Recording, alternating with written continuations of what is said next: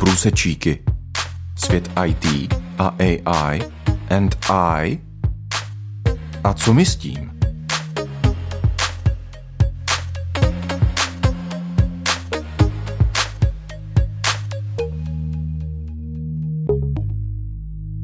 Na rádiu 7 začíná pořad průsečíky, u kterého vás vítá moderátor Petr Matoušek.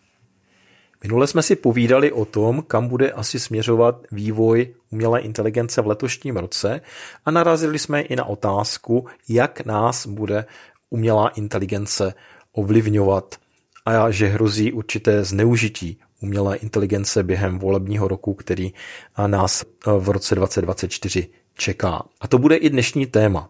Jakým způsobem může umělá inteligence manipulovat s přemýšlením člověka a jak se k tomu můžeme vůbec bránit. O tom si budeme dneska povídat s naším pravidelným hostem a autorem pořadu Marianem Možuchou, kterého tímto vítám u mikrofonu. Hezký den, Marian. Ďakujem, Peter. A takisto prajem aj našim poslucháčom. Marian, přestože je to velice široká oblast, jak si myslí, že umělá inteligence může zasáhnout eh, do našeho přemýšlení a co všechno může zmanipulovat? Mám k tomu vlastne taký jeden eh, príklad eh, z vlastného života, alebo teda zo života, zo vzťahov od ľudí, ktorých pozorujem, ktorí sú vystavení vplyvu umelej inteligencie a tak ďalej. Pretože som postrehol, že niektorým ľuďom sa začalo meniť pod vplyvom umelej inteligencie myslenie a to spôsobom, ktorým som bol dosť prekvapený, pretože dovtedy to boli ľudia, tak povediac, priamočiari, ktorí vedeli presne, čo chcú, vedeli to povedať e, tak, že nikto nemal s tým problémy pochopiť a naraz e, pod vplyvom toho, ako neustále komunikujú s umelou inteligenciou, tak oni sami vyžadujú, aby ostatní ľudia mali nejakú tzv. vysokú kultúru komunikácie. A nielen to. Bol som prekvapený, že dokonca medzi veriacimi ľuďmi dos, došlo k takému posunu. Pod vplyvom, pravdepodobne pod vplyvom umelej inteligencie, začali rozmýšľať trochu inak. Už nepovažujú hriech za hriech. Začínajú hovoriť o tom, že to najdôležitejšie, čo je, to je tolerancia, to je vysvetliť, keď niekto sa mýli, tak mu to vysvetliť tak, aby sa neurazil. Aby to vedel ten, kto kritizuje, aby to vedel povedať tak bezbolestne, ako sa len dá. Osobne si myslím, že toto je typická manipulatívna technika. Aj keď je pravda, že e, povedať tvrdo je niekedy bezcitné, ale keď niekto takto náhle zmení svoju komunikáciu voči niekomu alebo voči všetkým ostatným ľuďom, tak vlastne vidno, že ten človek e, je pod vplyvom niečoho alebo niekoho. A teraz nemyslím tým pozitívnym spôsobom, pretože takýto človek e, začína úplne inak hľadieť na svoj vzťah k Bohu. Začína úplne inak vnímať aj samého seba. Už nevidí svoje chyby ako vážne chyby, už ich vidí len ako malé prehrešky, malé prešľapy, ktoré sa dajú e, nejakým spôsobom vysvetliť, dajú sa povedať e, tak jemne, že ten, kto to kritizuje, tak e, nebude mať pocit, e, že sa urobilo niečo zlé a ten, kto je kritizovaný, tak nemá pocit, že by sa mal zmeniť. A toto si myslím, že je vážny problém vo vzťahu k umelej inteligencii. No ale samozrejme, umelá inteligencia ako taká e, nie je len takáto soft, takáto meká, ale ona naozaj dosť výrazne mení myslenie mnohých ľudí. Takže späť k tej tvojej otázke. Ľudia častokrát konajú, tak povediac, pudovo. Pritom, keď sa v niečom rozhodujú, napríklad, či si zobrať v obchode tento druh mesa alebo tamten druh, niekedy rozhodne obal. Niekedy rozhodne veľký štítok, kde je napísaná cena a práve preto obchodníci vedia, že musia v záujme zvýšenia predaja tie cenovky urobiť tak, aby tam napríklad bolo, že výrazné zníženie ceny o 40% napríklad. Alebo nedajú cenu za kilogram, ale urobia menšie balenie a tým pádom opticky sa zdá, že tá cena za ten kus oproti inému kusu je výrazne nižšia. Takže tých e, manipulačných techník je už dávno pred umelou inteligenciou dosť, ale umelá inteligencia to dokázala výrazne e, tzv. amplifikovať, zosilniť, pretože má obrovský dosah, vie to oveľa lepšie zabaliť a oveľa lepšie to príjmajú ľudia, ktorí si myslia, že predsa voči umelej inteligencii ani nemám šancu nejakým spôsobom komunikovať ja to jednoducho musím prijať automaticky. A tým pádom to už nie sú len voľby v obchode, to sú voľby na nejakom internetovom obchode, na webshope, čo si kúpim, ako si kúpim.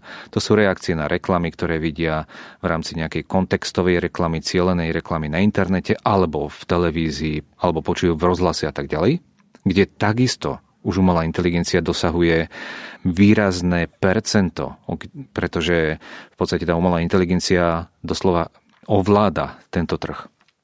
No a samozrejme, politické kampane. Zmena, umelo vyvolaná zmena verejnej mienky takisto častokrát je pod vplyvom umelej inteligencie. Pretože áno, aj dovtedy boli rôzne prieskumy verejnej mienky, aby niekto vedel, ako rozmýšľa väčšina v danej populácii a potom sa snažil túto väčšinu nejakým spôsobom e, zmeniť, nejak ohnúť. E, dokonca existuje postup, manipulatívny postup, ako pomaličkým spôsobom niekoho donútiť, aby zmenil aj svoje veľmi jasné zásadné stanoviska, morálne. A vidíme to napríklad aj v tom, že ľudia sú náchylní tolerovať všetko až samozrejme po istú hranicu. Keby napríklad v, v Nemecku ešte pred nástupom Hitlera každý vedel, že tým, že Hitler príde k moci, tak 10 e, až 15% obyvateľstva Nemecka nakoniec zomrie v obrovských bolestiach následkom rôznych vojnových útrap. Nikto by pravdepodobne sa neodvážil Hitlera voliť. Ale Hitler mal veľmi dobrú agendu z pohľadu obyvateľstva, takže získal až 30% obyvateľstva na svoju stranu. To vidíme napríklad aj pri blízkovýchodných e, krajinách, kde napríklad e, organizácia Hamas bola takisto ako Hitler zvolená v legitimných voľbách. Tým, že vlastne ohla tú verejnú mienku na svoju stranu. Ale dnes umelá inteligencia dokáže v takmer v úvodzovkách zázraky, pretože ovplyvní buď existujúcu vládnu stranu, alebo novonastupujúcu politickú stranu a ich e, volebnú kampaň natoľko, že sa to stane doslova virálnym. E, umelá inteligencia jednoducho im pripraví natoľko chytlavé slogany, natoľko, e, natoľko dobré myšlienky, že tí ľudia, ktorí to počujú, tak sa toho nevedia zbaviť. A umelá inteligencia ešte tým, ako je zapojená do tých mnohých e, drobných interakcií s ľuďmi, tak vlastne tieto myšlienky podsúva znovu a znovu. A to vieme takisto už dávno z histórie, že stokrát opakovaná lož potom vyznie ako pravda. Takže demagógia, ako sme ju kedysi poznali, v t- takú tú hrubozrnú, narozumela inteligencia, rozdrobí na drobné čriepky, ktoré človek ani nepostrehne, že to príjma. Takže takýmto spôsobom dokáže aj veľmi zásadný človek nakoniec súhlasiť so hocičím. Nie počas tej kampane, ale potom aj neskôr. Jednoducho ten človek je vytrhnutý ako keby zo svojich koreňov. A toto je vážny problém práve pri tom, keď umelá inteligencia dokáže, žiaľ hovorím, dokáže mať veľký vplyv na myslenie ľudí, na ich rebríček hodnot na tom, ako sa správajú voči niekomu alebo voči niečomu. Takže je to, je to naozaj niečo, čo je znepokojivé aj do budúcnosti, pretože my nevieme, ako umelú inteligenciu niekto na objednávku použije, pretože žiaľ, umelá inteligencia nemá žiadne etické zásady nemá tento pojem vôbec zabudovaný. Tak, a samozrejme má nejaké také ad hoc e, etické limity, ale tie sa dajú obísť. Napríklad taký bežný šikovný marketér, keď by napríklad chcel, aby v niektorej spoločnosti bolo viac tolerované napríklad násilie, tak to slovo násilie zmení na nejaké iné slovo a s tým potom operuje, keď vytvára mu pre neho umelá inteligencia ten obsah. A potom už v tej záverečnej fáze to slovo jednoducho len vymení. tak existuje naozaj veľmi veľa takýchto techník, kde človek doslova ako keby aj oklame tú samotnú inteligenciu umelú ale v tom konečnom pohľade naozaj umelá inteligencia sa správa ako veľmi silný nástroj, ktorý je slepý. A tým pádom je to do budúcnosti nepredvídateľné, ako môže ešte viac a ešte viac a ešte viac ovplyvniť aj naše morálne hodnoty. V dnešních průsečicích si povídáme o tom, jak se bránit před manipulací ze strany umělé inteligence. A ty si zmínil jak moc umělá inteligence skrze, nebo jak velký vliv má umělá inteligence v marketingu, v ovlivňování našich volby. A zkusme se teď trošku podívat, jak to rozpoznat nebo jakým způsobem se bránit. Podívej se třeba sám na sebe, co ti pomáhá, Marián, třeba rozpoznat, že někdo nebo něco začíná manipulovat tvoje přemýšlení a jak se k tomu postavit. No, veľmi dobré je, keď má človek referenčný bod. A je si veľmi dobre vedomý, že tohto referenčného bodu sa chce držať.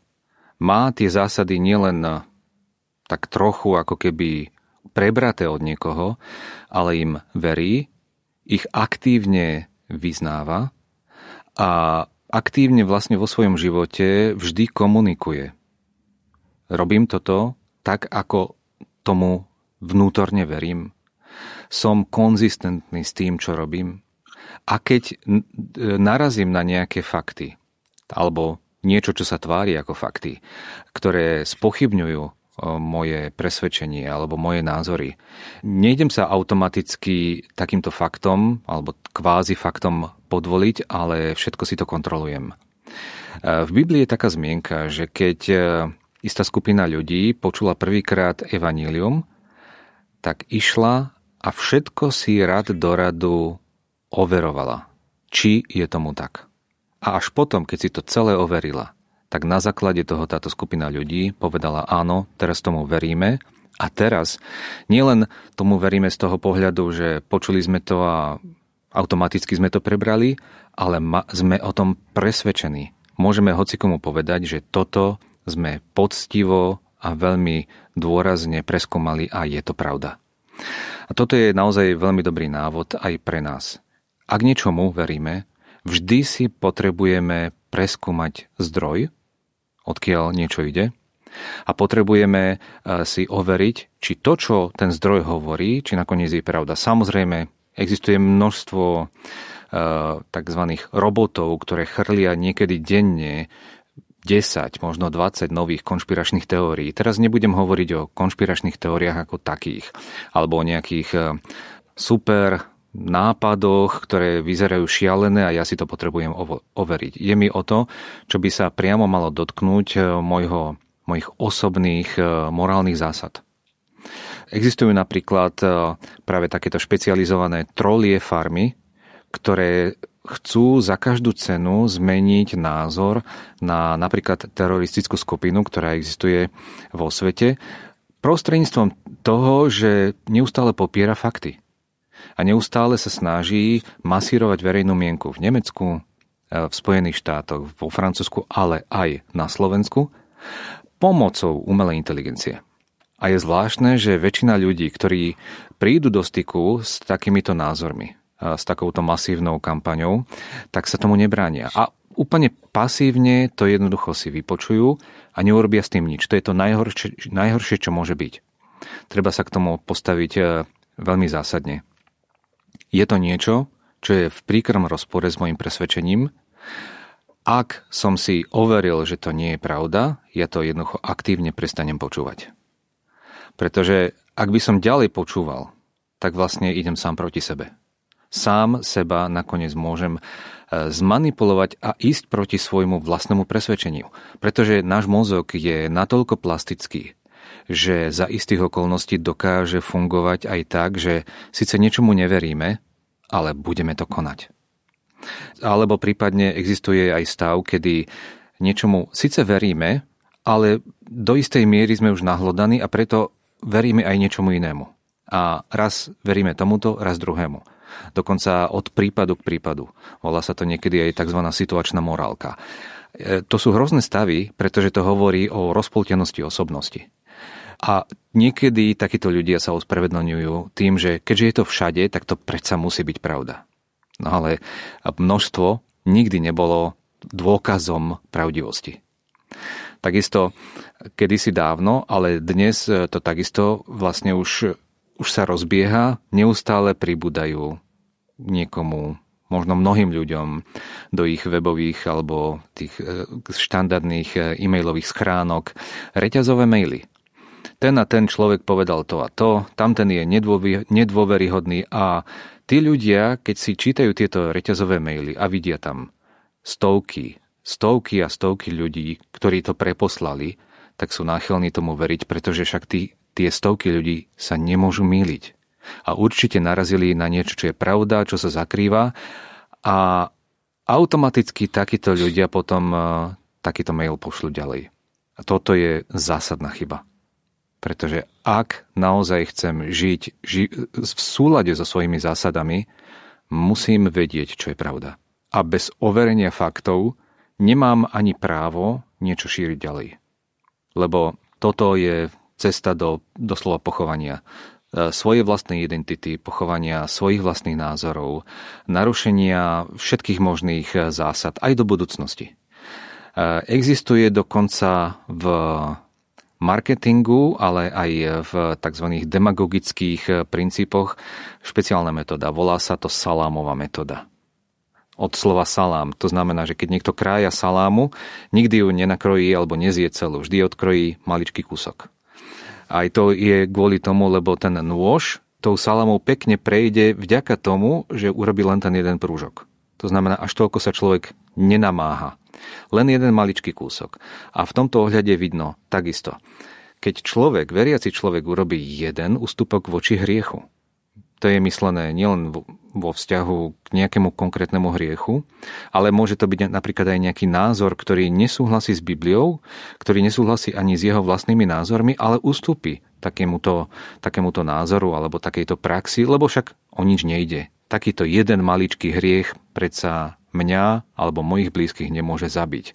A potom následne príde ďalší a ďalší a ďalší a v tomto ohľade je veľmi vážnym varovaním e, život kráľa Šalamúna. V podstate od e, úplného nástupu na trón vidíme výrazné takéto odkrajovanie salámy, a vidíme, ako postupne ústupoval a ústupoval hriechu. A potom v 11. kapitole prvej kráľovskej knihy vidíme, ako kompletne podľahol všetkému možnému. A jeho koniec života je vlastne jedno obrovské ponorenie sa do bahna hriechu. Takže takéto nenásilné manipulácie, to je tak, ako aj sa v Biblii píše, že meký jazyk láme kosti. Ja to presne zacitujem, je to z prísloví 25. kapitola 15. verš. Trpezlivosťou býva nahovorené knieža a meký jazyk láme kosti. Všetky možné kompromisy, ústupky môžu skončiť tak, e, že človek sa stane e, morálne vlastne prázdny. Nemá už žiadne zásady, ničomu neverí. Nie je si celkom istý, čo je naozaj pravda ako keby súhlasil s tým, čo hovoril Pilát pánu Ježišovi. No čo je pravda? Spomeniem aj jednu takú udalosť. Prednedávnom u nás vo firme znovu prebehlo povinné školenie, volá sa Code of Conduct, to znamená, ako sa správať, tak, tak povediac. Je to povinné školenie v mnohých e, známych firmách. A nielen medzinárodných, ale dokonca aj v slovenských, pretože hovorí o tom, čo si musíme pripomínať každý rok, prípadne dokonca pri každej príležitosti. Toto školenie je niečo, čo musí urobiť úplne každý v našej firme a je to základ e, akéhokoľvek konania. Kedykoľvek e, máme nejaké pochybnosti, máme sa naspäť k tomuto vrátiť. Zistiť, čo je naozaj dovolené a čo nie. Na druhej strane poznám obrovské množstvo veľmi úspešných firiem, ktoré kompletne odignorovali akékoľvek morálne zásady. A sú to veľmi známe, veľmi úspešné firmy. Existuje tam tzv. toxická kultúra. Sú to mnohé novátorské firmy, ktoré priniesli mnoho dobrého, ale v konečnom dôsledku potom vlastne táto toxická kultúra ich kompletne zabila. Väčšina týchto firiem už skrachovala a skrachovala práve na tom, že ich manažment alebo dokonca aj tí radoví pracovníci mali dovolené robiť čokoľvek pre úspech. A výsledkom bolo, že nakoniec zlyhali na plnej čiare. A ako osoby, aj ako partner pre obchodovanie a vôbec ich značka je v súčasnosti nie len synonymom úspechu, ale aj synonymom pokritectva, podvodov a veľmi nekorektného správania. V tomto ohľade, keď sa pozrieme do Biblie, tak vidíme jednu alebo aj niekoľko veľmi dobrých návodov. V Evangeliu Matúša, v 6. kapitole, 7. verš, tam sa píše Ale keď sa modlíte, nežvatlite ako pohania, lebo sa domnievajú, že pre tú svoju mnohomluvu budú vyslyšaní. Tým, ako keby nám pán Boh hovoril, nikto a nič jeho nezmanipuluje. A preto, keď sa obracia niekto k Bohu ako k pevnej autorite, ktorá sa nemení podľa módy a prevládajúcich názorov spoločnosti, musíme si uvedomiť, že ani naše mnohé slova naozaj jeho nezmenia, neohnú. A tým pádom nemáme byť ako tí, ktorí sa domnievajú, že mnohý, mnohými slovami unavia Boha a potom on povolí čokoľvek, že ho zmanipulujú a tak vyplní ich vôľu. Takisto, keď si uvedomíme aj to, že v Biblii je písané, keby som mal, aj, mal aj všetku múdrosť sveta, nič nie som. Naozaj aj všetky naše vedomosti blednú v porovnaní s tým, keď máme byť a tak, tak ako aj Božie slovo vyzýva každého človeka, má byť verný Bohu. Spomeniem ďalší príklad. U Matúša v 24. kapitole tam sa píše, lebo mnohí prídu pod mojim menom a budú hovoriť, ja som Kristus a zvedú mnohých. Toto je takisto veľmi dobrý princíp, čo sa týka, ako odolávať rôznym zvodom. Pozrieť sa za každým, čo by urobil pán Ježiš.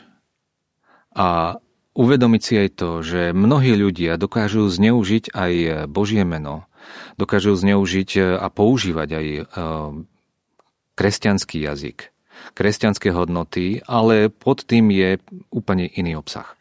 Takže mnohí prídu v mojom mene, ale ako hovorí Božie slovo, sú to vlci. To sa žiaľ naplní a to, na toto si naozaj dobre dávajme pozor. Dá sa tomu ubrániť, ale je tam písané, mnohí budú zvedení. Pán Ježiš hovoril v Evaníliu Jána v 10. kapitole Moje ovce počujú môj hlas a ja ich poznám a nasledujú ma. A toto si myslím, že je ešte lepší príklad, ako odolávať rôznym manipulačným technikám. Za každým prísť k pánu Ježišovi. Ak ho poznám, tak viem, že tam je najlepšie. A že on je ten, ktorý mi chce naozaj dobre. On ma dôverne pozná a ja ho mám dôverne spoznávať. Ak jeho spoznávam dôverne, tak potom všetko ostatné mi nie je až také dôležité. Ním sa sítim a to ostatné považujem naozaj za smeti. No a práve v tomto Evaníliu Jana v 10. kapitole, 10. verši sa píše Zlodej nejde na iné, iba na to, aby kradol, zahubil a zabil. Ja som prišiel na to, aby mali ovce život a aby mali hojnosť keď som pozoroval pastierov oviec, všimol som si, že tie ovečky ako keby vedeli, že ten pastier naozaj má o nich záujem. A naozaj konajú mudro, ak neopúšťajú svojho pastiera.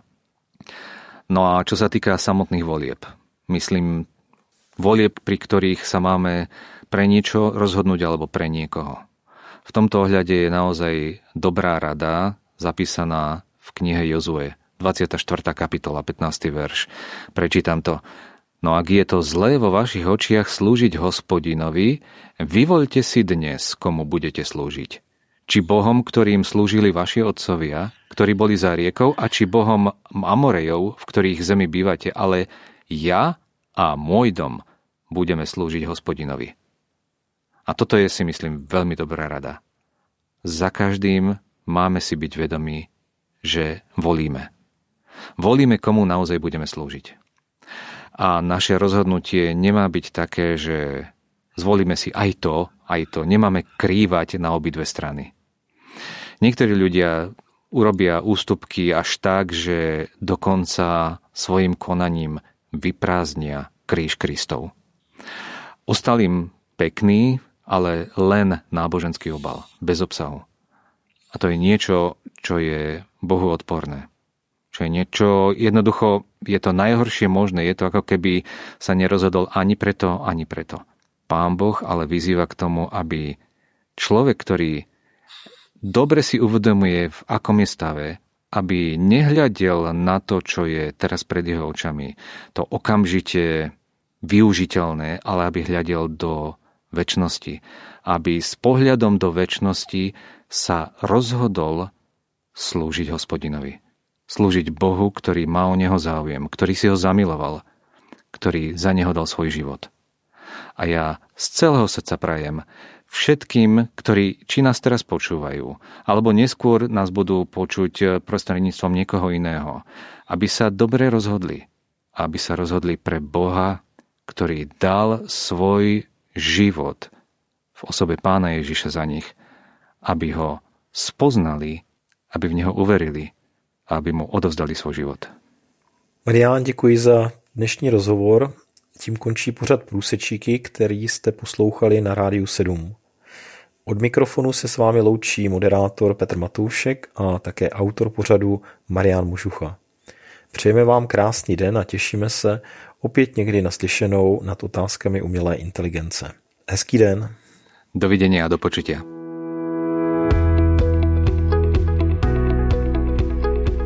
Podcast Průsečíky vznikl na Rádiu 7, které žije z darů posluchačů.